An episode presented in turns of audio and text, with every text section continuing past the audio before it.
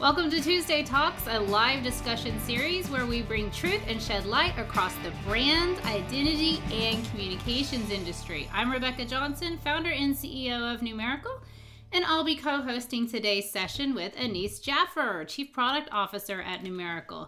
Anis, it's great to get the two of us back together again for season two kickoff. It's been a while. Yes, it's great to be back. Um, we were uh, we closed off at the end of November, so it's uh, good to have the break um, and be back on the podcast. Yeah, there's a lot. You know, I thought when we took a break, maybe everything else would take a break, but that didn't happen. Um, so I know we're going to kind of cover all the activities that occurred between November and today. But one of those really um, fun activities, speaking of kickoffs, was the Super Bowl. Did you watch the Super Bowl, Anis? uh, no, I did not. Did... For probably for, for the first time in many many years, um, I did not uh, catch. I did see the beginning of the game, but I didn't uh, watch it through. Uh, I had a. I mean, I wanted the Bengals to win. I wanted Joe Burrow to win, but that's my boy. Yeah. Look, we we were we were stacking the LSU uh, players on both sides, so it, it broke my heart when OBJ went down that was not good. But yeah, Joe, I really wanted him to get that win, but I, I was happy either. It was just good to see some different, you know, teams, you know, fighting for for that, uh, you know, title. So, but to me, like one of the highlights, and I think that goes for a lot, was the um, halftime show.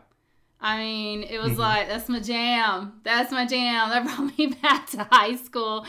My only disappointment was I was expecting a hologram of Tupac and what I really wanted to see was also Biggie. then it would have been awesome. But you know, teenagers today, all that music's coming back. So I was able to at mm-hmm. least connect with the teens because they're like, that's some cool music. I'm like, that's my music right there. And then I really shock them when I start rapping. So mm-hmm. we could say that for a different podcast. yeah. So why don't we dive in? Um, we've really got to uh, cover a lot. Um, just to catch everybody up on what's occurred. So, in our last season, one thing that's going to be different is, you know, we talked a lot about STIR/SHAKEN, and that was relevant. I mean, that really was the hot topic for 2021. Uh, we talked about the implementation, the robocall mitigation plan, and started moving over into the cross border communications. So, for season two of the Tuesday Talks, we're going to broaden the show just a little bit and expand beyond the traditional telecom as being like the main topic that we focus on. And we're going to add some additional themes around brand identity and as it applies to communications, not just voice. So, a little bit of a shift. But I feel like we started to lay the foundation, at least the industry did on the telecom side, for us to be able to get to this type of topic on the brand identity. And just to kind of go along with, uh, you know, of course, we came up with this idea, and then we're like, maybe we should poll people. it's not the world isn't always the way that Rebekah and Anis see the world. So, in a recent poll on LinkedIn, uh, we asked our Tuesday Talk viewers what they believed the biggest telecom achievement was for 2021. And uh, no surprise, STIR/SHAKEN implementation at 33%. Um, you know, 17% I'm not sure. So, you know what? You should probably be watching Tuesday Talk so you can stay informed. But look at that, you know, 50% was the rollout of branded calling. And we say rollout because it was it was just kind of getting established in with the, the carriers, getting a little comfortable with this concept. Um, so I think it makes sense, you know, that we're going to move on to the branded calling. Uh, my only like aha moment is you might scratch your head and go, why didn't anybody vote for the FCC robocall mitigation? And I think the problem is is that we titled this achievement. yeah. It was a lot of activity. uh, there was a lot involved. Um, in fact, um, we're going to go into some statistics around that later, but I don't know if people would chop it up to achievement um, in the telecom industry. So, Anis, what are, what are your thoughts on kind of the results of that poll as well? No, I was um, I, I was intrigued in the sense that uh, branded calling I thought would be more of a 2022 uh, activities, but it's good to already see um, a number of enterprises adopting that in 2021. Uh, we saw that happening in the second half of last year. So it kind of makes sense. Uh, STIR/SHAKEN implementation is more uh, applicable on the um, service provider side, so that's that that makes sense. Um, but yeah, 2022 I think is going to be more on branded calling, and and I it's a reflection of that in this poll as well. I also think it's it's awareness uh, in the industry and in the market that enterprises can have some control over their identity. And once they're aware that they can do that, uh, you know, the next question they ask is how. You know, how can I do this, and, and where do I go to uh, obtain this control? I think what's going to be interesting is, you know, how does this change trust and the consumer's trust of the provider, the carrier provider that they're using to deliver this branded information, and the trust of the information that's coming to them that it is, in fact, who that entity says that they are. I think we're going to do a lot of talk around trust uh, for 2022 as well, because I just think it goes hand in hand. I've said it before, and I'll probably say it a lot this year, is that branded calling is one of the scariest things that we can implement because if we don't do it right, and we means everyone that's involved in delivering communications and getting that originating call down to the consumer. There's a lot of players involved. If we don't do this right and protect that channel to ensure that truly trusted entities are delivering communications, then the whole network and infrastructure become suspect by consumers. So mm-hmm. this is not something to rush out, you know, from the industry perspective and just immediately rush out and do. There's some steps that we have to take uh, but the adoption is giving us opportunities as an industry to learn what works, what doesn't work, and how do we improve this. And that's what's been positive. And I think our listeners are going to want to hear more about that as we go forward. Yeah, absolutely. On the branded calling, as you said, um, it's important that we get the trust in place right from the beginning. Um, we, we do not want to have another CNAM situation, right, where it's uh, free for everybody to whatever put whatever name, and that's why we ended up um, in you know in the place where that where we are now. Um, yeah, so it's it's absolutely critical that we get the identity part nailed uh, before branded calling gets more widely adopted. So that's definitely one thing. I'm all about seeing the 90s music coming back, but I do not want 90s technology coming back. Please, let's not do that. Um, yeah. We can move beyond databases. so, uh, before we dive deeper into brand identity, uh, let's pause real quick and catch up on the activities that have happened between our last episode, November 16th, up until honestly uh, yesterday. Uh, so, looking at the FCC, they didn't take a break. So we had comments and reply comments that were filed for the fourth and fifth uh, further notice for proposed rulemaking, which the fourth and fifth kind of centered around the gateway provider requirements. Uh, for the robocall mitigation. We did a Tuesday talk on this last season with Mitch Roth of the ECAC, and we have not seen any other activities from the FCC thus far. Um, but definitely we'll continue to watch. Um, and when rules are proposed, we will do another update.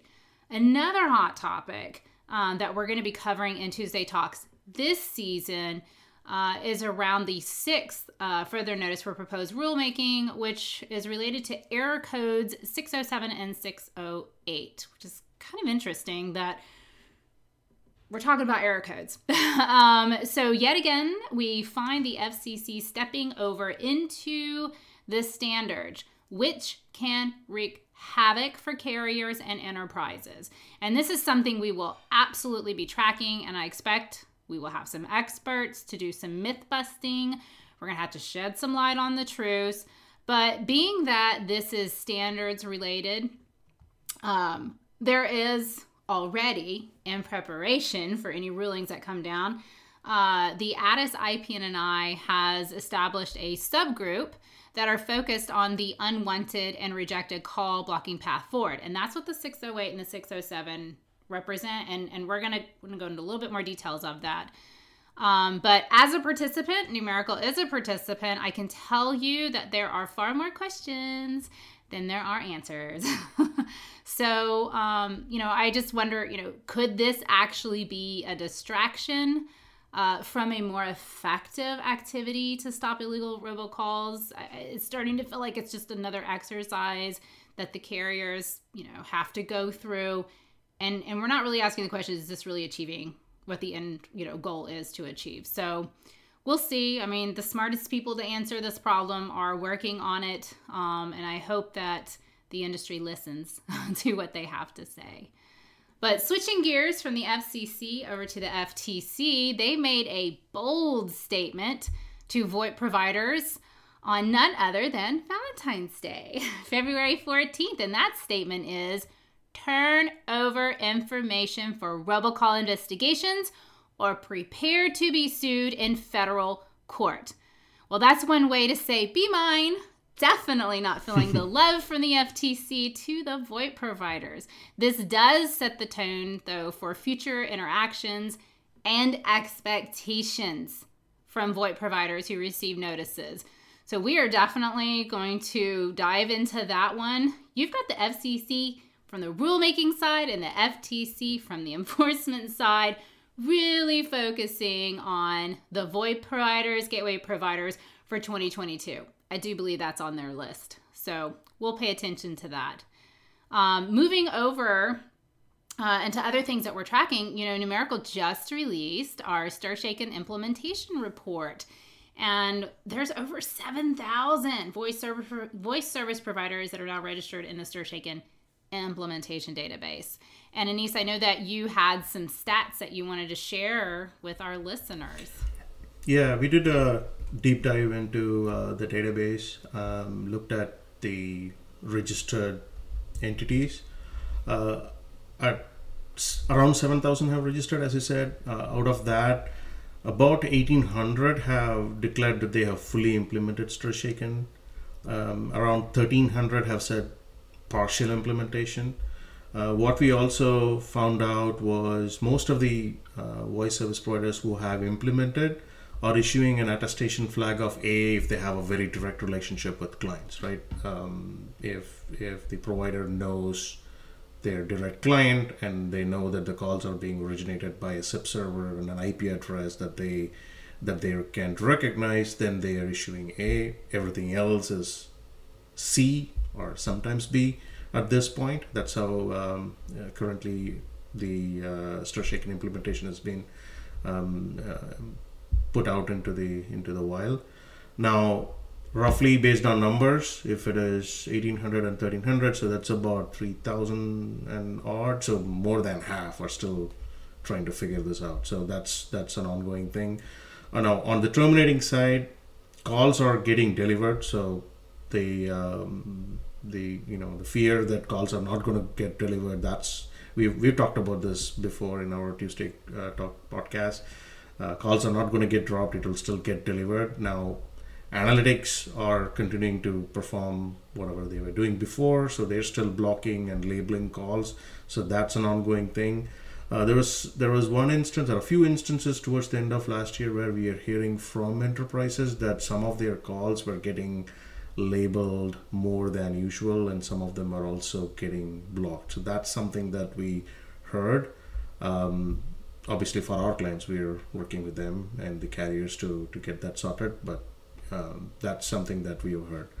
Um, then the 607 608 codes um, as you mentioned the uh, fourth and fifth uh, docs uh, they had uh, suggested that this needs to be implemented by the FCC uh, had suggested that carriers need to implement and there was a deadline uh, however um, most of them are are not implementing it at this point. Uh, there are some enterprises who have said that it this could be a reason why their calls are getting dropped, but we're not sure for at this point.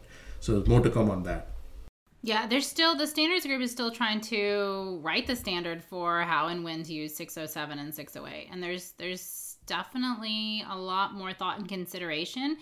And and something I don't think we've really had as a topic in this whole blocking of robocall initiatives that includes like everything under the sun from STIR/SHAKEN analytics to databases and whatnot is mm-hmm. privacy and now we're asking questions of privacy for when a consumer marks a call right. unwanted or blocked. Um, I think it's going to have to go beyond just the standards group for us as an industry to really define, you know, what, you know, how do we leverage these error codes? Who is notified of these error code? What information should be going back and what information should not be going back? Who's the beneficiary of this information and what actions and activities and decisions do they make off of this? We so many more questions than we have answers on it. But I, I think it would be helpful.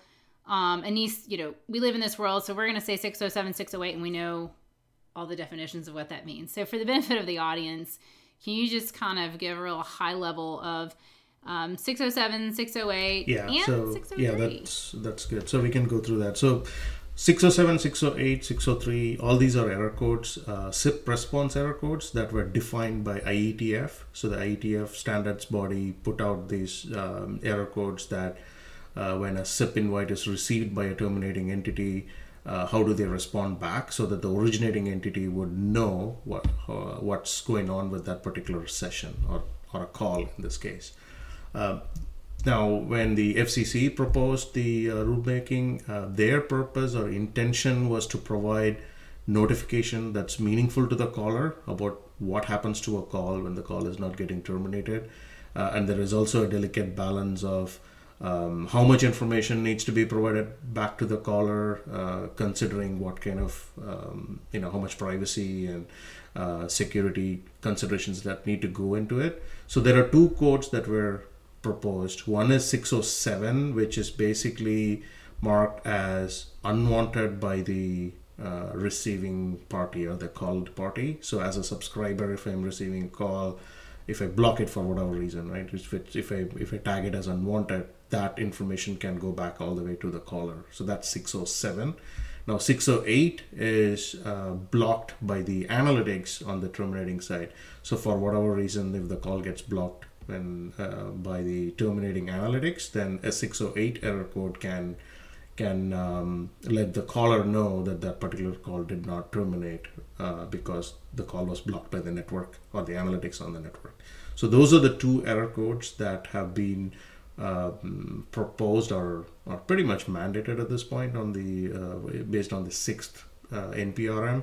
Now there is a debate about um, is it useful? Is it adding any additional details? There are some technical challenges that have been um, highlighted as well. Uh, one of the main things that has come up is this requires, like implementing 607 and 608, uh, requires uh, additional encryption and jCard, which is which goes on the SIP header. So there are some uh, additional work. There's some additional work that needs to be done by the um, by the on the on the network nodes that's implementing and handling this error code. So that's one challenge. The other challenge is what happens to the intermediate TDM networks because um, as we, you know, we, while we think that SIP calls are the only calls that are being placed, it, they, they get routed through TDM networks and the codes have to be translated uh, between the SIP codes and the TDM uh, ISUP codes and and what actually gets delivered back to the originating network. Uh, so that there is an issue there. And finally, the privacy con- concerns on 607, right? So, how much information do you want to uh, give back to the originating caller if the call was actually blocked by the su- subscriber, right? So that's that's also there. So, given all this, um, there have been reports that uh, this 607, 608 error codes have been implemented by some um, service providers, but it's definitely not widespread. There are there there are reports being filed back to the FCC uh, arguing for and against uh, the um, this proposal. And IPNNI, as, as you said, is working on a potential solution um, or updating the standards. Um, so that's a working group and um, taking that up as a work in progress, the result of which could give us direction on how this is going to be implemented. Yeah, the U.S. Telecom has filed a petition for reconsideration and clarification around these codes. Um, you know, the, there are challenges on when uh, to mark something as the uh, unwanted by the called party uh, which is 607, and that's where the consumer has made a decision. Uh, do we really want to share back uh, that the consumer made that choice? And this this goes for not only if it's an enterprise that's delivering mass amount of calls, or if it's an individual calling somebody. Um, do we report back that your call has been blocked or unwanted? We don't do that today. Um, you kind of get the hint when your message stays green on an Apple device, right? Or, um, you know, the number's been blocked. Um, it'll otherwise just divert to voicemail um, as a way that that might be treating it. Um, also on the analytics side, you know, is who are we helping and, and how informative is it if the decision is made by the analytics to do the blocking? So you have a 608. And, and so when you take when you look at fourth, fifth, and sixth notice proposed rulemaking, and you allow for the gateway providers who are told they must implement analytics, now you've got someone along the call path who's implementing analytics. Does their analytics make a decision to block the call? And therefore, it's going to be the 608 that gets delivered back to the originating carrier, whoever it is, to deliver it back down to the enterprise. And then we go, who made this decision? Which analytics was being used? And how do I remediate this? And how do I uh, get this unblocked because it was a decision by the analytics, not necessarily the consumer. I don't think we can get into an area where we can say we want the consumer to be unblocked. I think if a consumer says, don't call me and they block it, they block it. Just leave it at that. But I think things get a little more confusing on the 608. And then we have this, you know, talk about the trace back. This is going to be the trace forward where the enterprise go, who's the one that's blocking my messaging? Because I have no idea. Um, so I, I think it it adds some confusion, and I still have to ask myself, what are we achieving with this? yeah. Like, how is this blocking illegal robocalls? I don't don't know that it is. If the exact same analytics that we're using on the terminating side are now going to be used to deliver this this error code. I, well, I, the you know the uh, know the reason or the intent the was guys. to provide hey, that information back to legal or legitimate enterprises so that they can do something with it. For example, if the call gets blocked because of a 608, then they know that it's network blocked, and for whatever reason they can they can um, uh, not use that number or the originating number and use a different number. Now that could be if, if the if the originating uh, enterprise is a is a, a, good actor, then it's help. You know, it will help. But the same um, scenario could work against the whole thing if there's a bad actor, and then they can rotate numbers. So, still a lot of questions, um, but there are more questions than answers with this um, with the with the current proposal. Um, so 603 is the existing error code. Uh, there is there is a valid argument to expand that rather than introducing new codes. Um, so that's um, that's one of the arguments uh, for not going down this path. So more to come on this, but it's uh, it's an evolving situation. So, one area that we uh, also covered uh, towards the end of season one of last year was our good friends to the north of us, Canada. And there has been some activities uh, from the CRTC with regards to allowing carriers to implement analytics. So, we know how this story goes. Um, yes, I definitely think that uh, we are going to see the same challenges for enterprises in Canada uh, with regards to calls being labeled fraud or spam by an analytics. And I think the analytics are occurring more at the carrier level. They're making the decisions on how that will be um, determined and established. But remediation is definitely going to be a challenge for enterprises. And Anis, I know you've got some thoughts. Yeah, so um, we know that um, CRTC has uh, is allowing carriers to implement the analytics um, for terminating. Uh, not sure uh, where they are and how it's going to get implemented. Uh, this is something that we have to uh, get some um, featured guests, I think, to come in and weigh in um, on this on this particular topic. So, you know, as we kind of close to the end here, I want to have a little bit of time to cover the topics that we're going to be looking at uh, for this season. As we've just stated, uh, we are going to cover branded calls, and there will be a current state for AT&T, T-Mobile, and Verizon, and we can't forget our good old friends over there at Google. Uh, and the activities that they are doing. So we'll keep everybody up to date on that. Um, hoping to have some really nice guests uh, from each of those providers. Um, and just on that note, too, as an update, January 18th, T Mobile announced that they partnered with CTIA to implement branded caller ID best practices.